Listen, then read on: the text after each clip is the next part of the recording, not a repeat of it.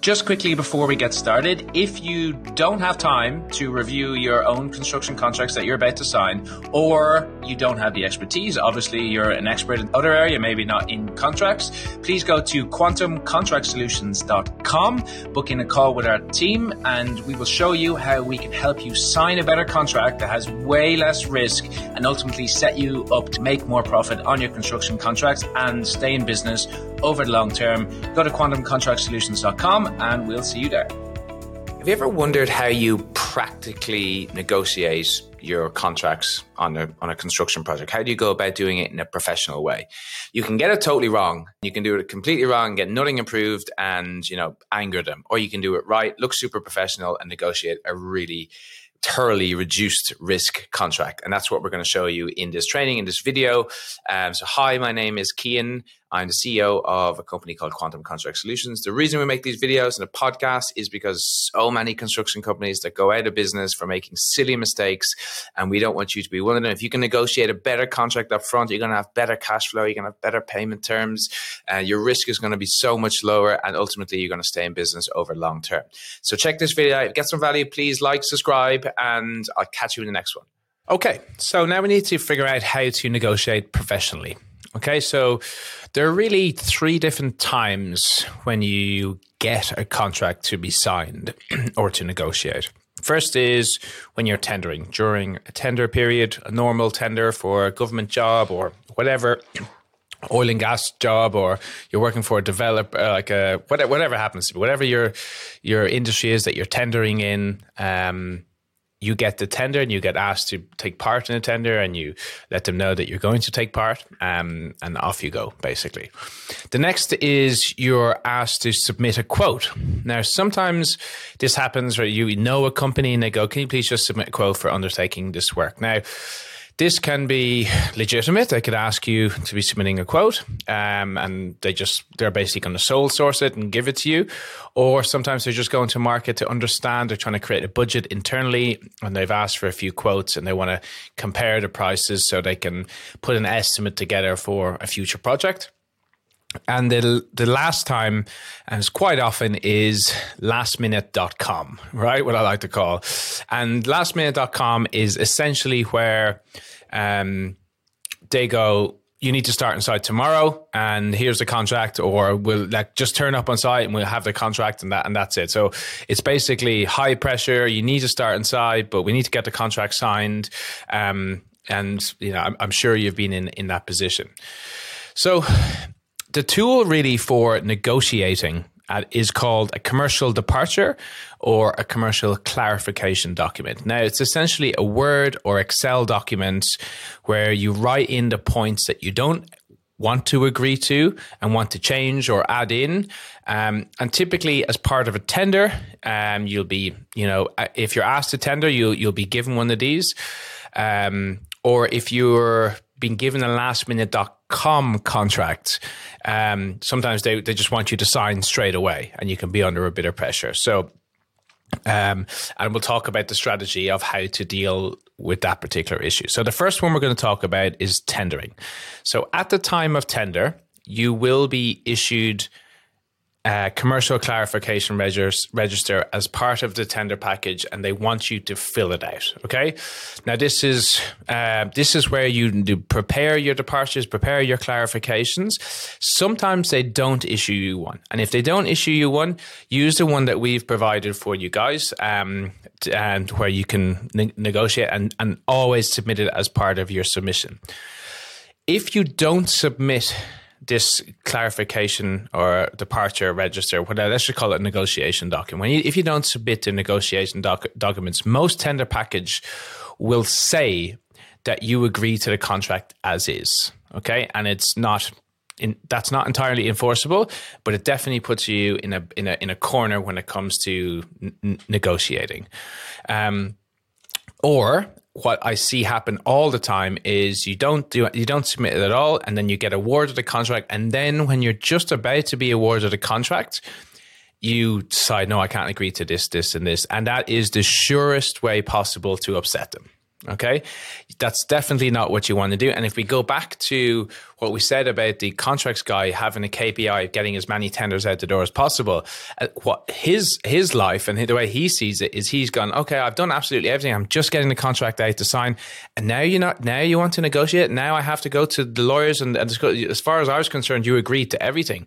So that's definitely a way to get yourself in trouble. So you have to submit it at, as part of your tender package, not after the fact, right? If you do it after the fact, that means that yeah, you're gonna you're gonna annoy them, you're gonna annoy that contracts guy, and that's when he says he's just gonna reject it and say no, you agree to it, you need to sign up to it as it is. So that's definitely not the way to go about doing it. The way to do it is submit it as part of your tender package.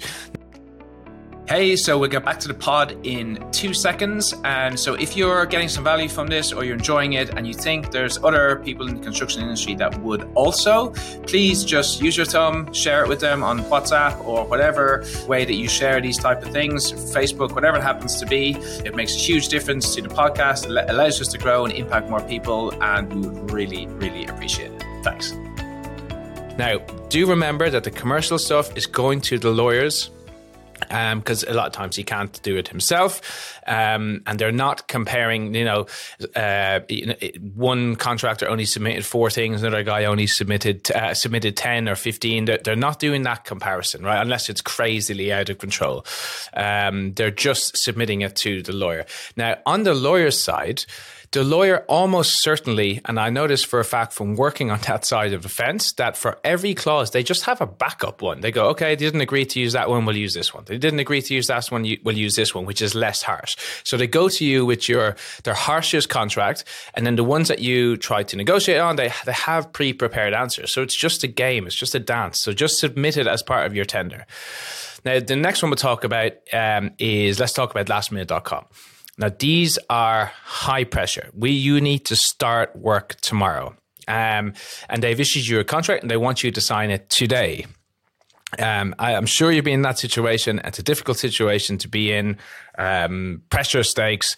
Now, but what we need you to say and what you need to go back to them is use it, that against them. So they're putting you under pressure to sign that. But what I want you to do is I want you to blame what you call your commercial principles and and insurance essentially to say that we would absolutely love to start but we need to have these sorted as um, we have our commercial principles and insurance requirements essentially say we can't sign up to a certain amount of these things.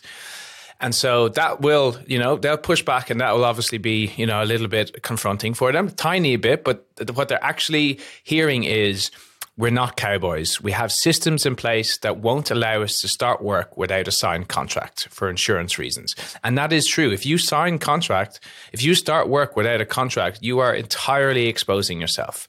So you just say, look, we're, we're happy to work, you know, through the night. We're happy to work as hard as possible, but we can't just um, start on site with no contract and we can't agree to these terms because we have all of these internal procedures that we need to deal with. We have our commercial principles and we have um, our insurance requirements. Once you say that to them in a very nice, I'm happy to help sort of way, then they'll they'll they'll work with you as well. And and a lot of times it's not as urgent as they're letting on it's just maybe their PM is like, oh, I'm trying to come up with a solution to get you started, and he just wants that to have that wrapped up. So um, you will come out looking from that scenario very professional if you handle it in a nice way and just blame those two things. My commercial principles and our insurance requirements say that we can't just sign these things. We need to just review the contract.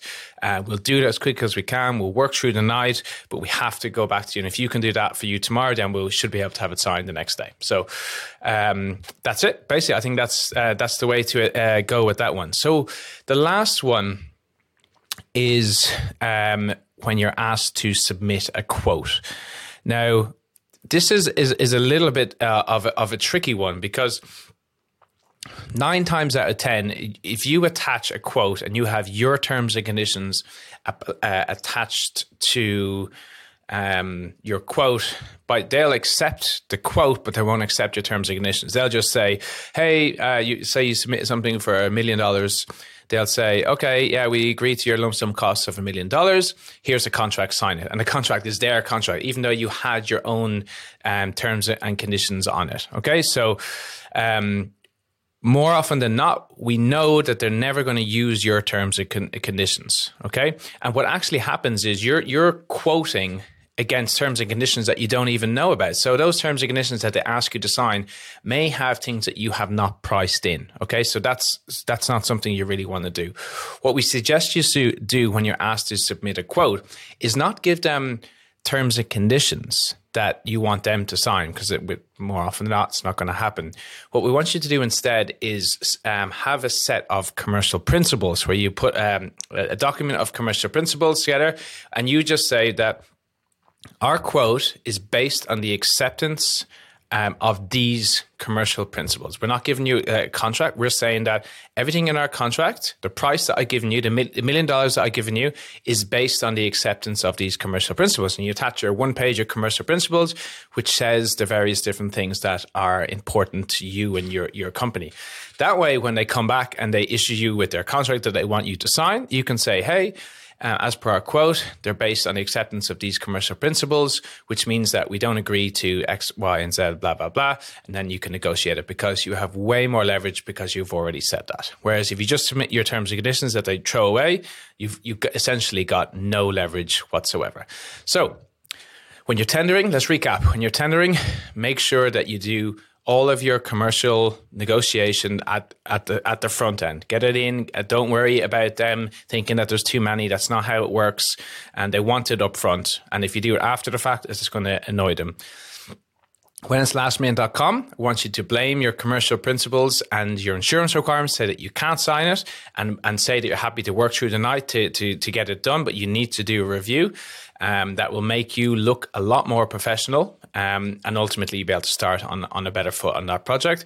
And when you're asked to submit a quote, instead of attaching your terms and conditions, sub, um, attach a set of commercial principles, which is basically one liner or two liner for all of the main things. So we don't agree to this. We like, you know, we only agree to this. We don't agree to liquidated damages or whatever it is that works out for your company. And in our one pager, we give you base cases that you can use and then when they eventually give you the contract to sign, you can say, well, here are the things that we said we wouldn't agree to, and this is what our price was based on. And therefore, that's what uh, we need to negotiate out of the contract. And you've got way more leverage.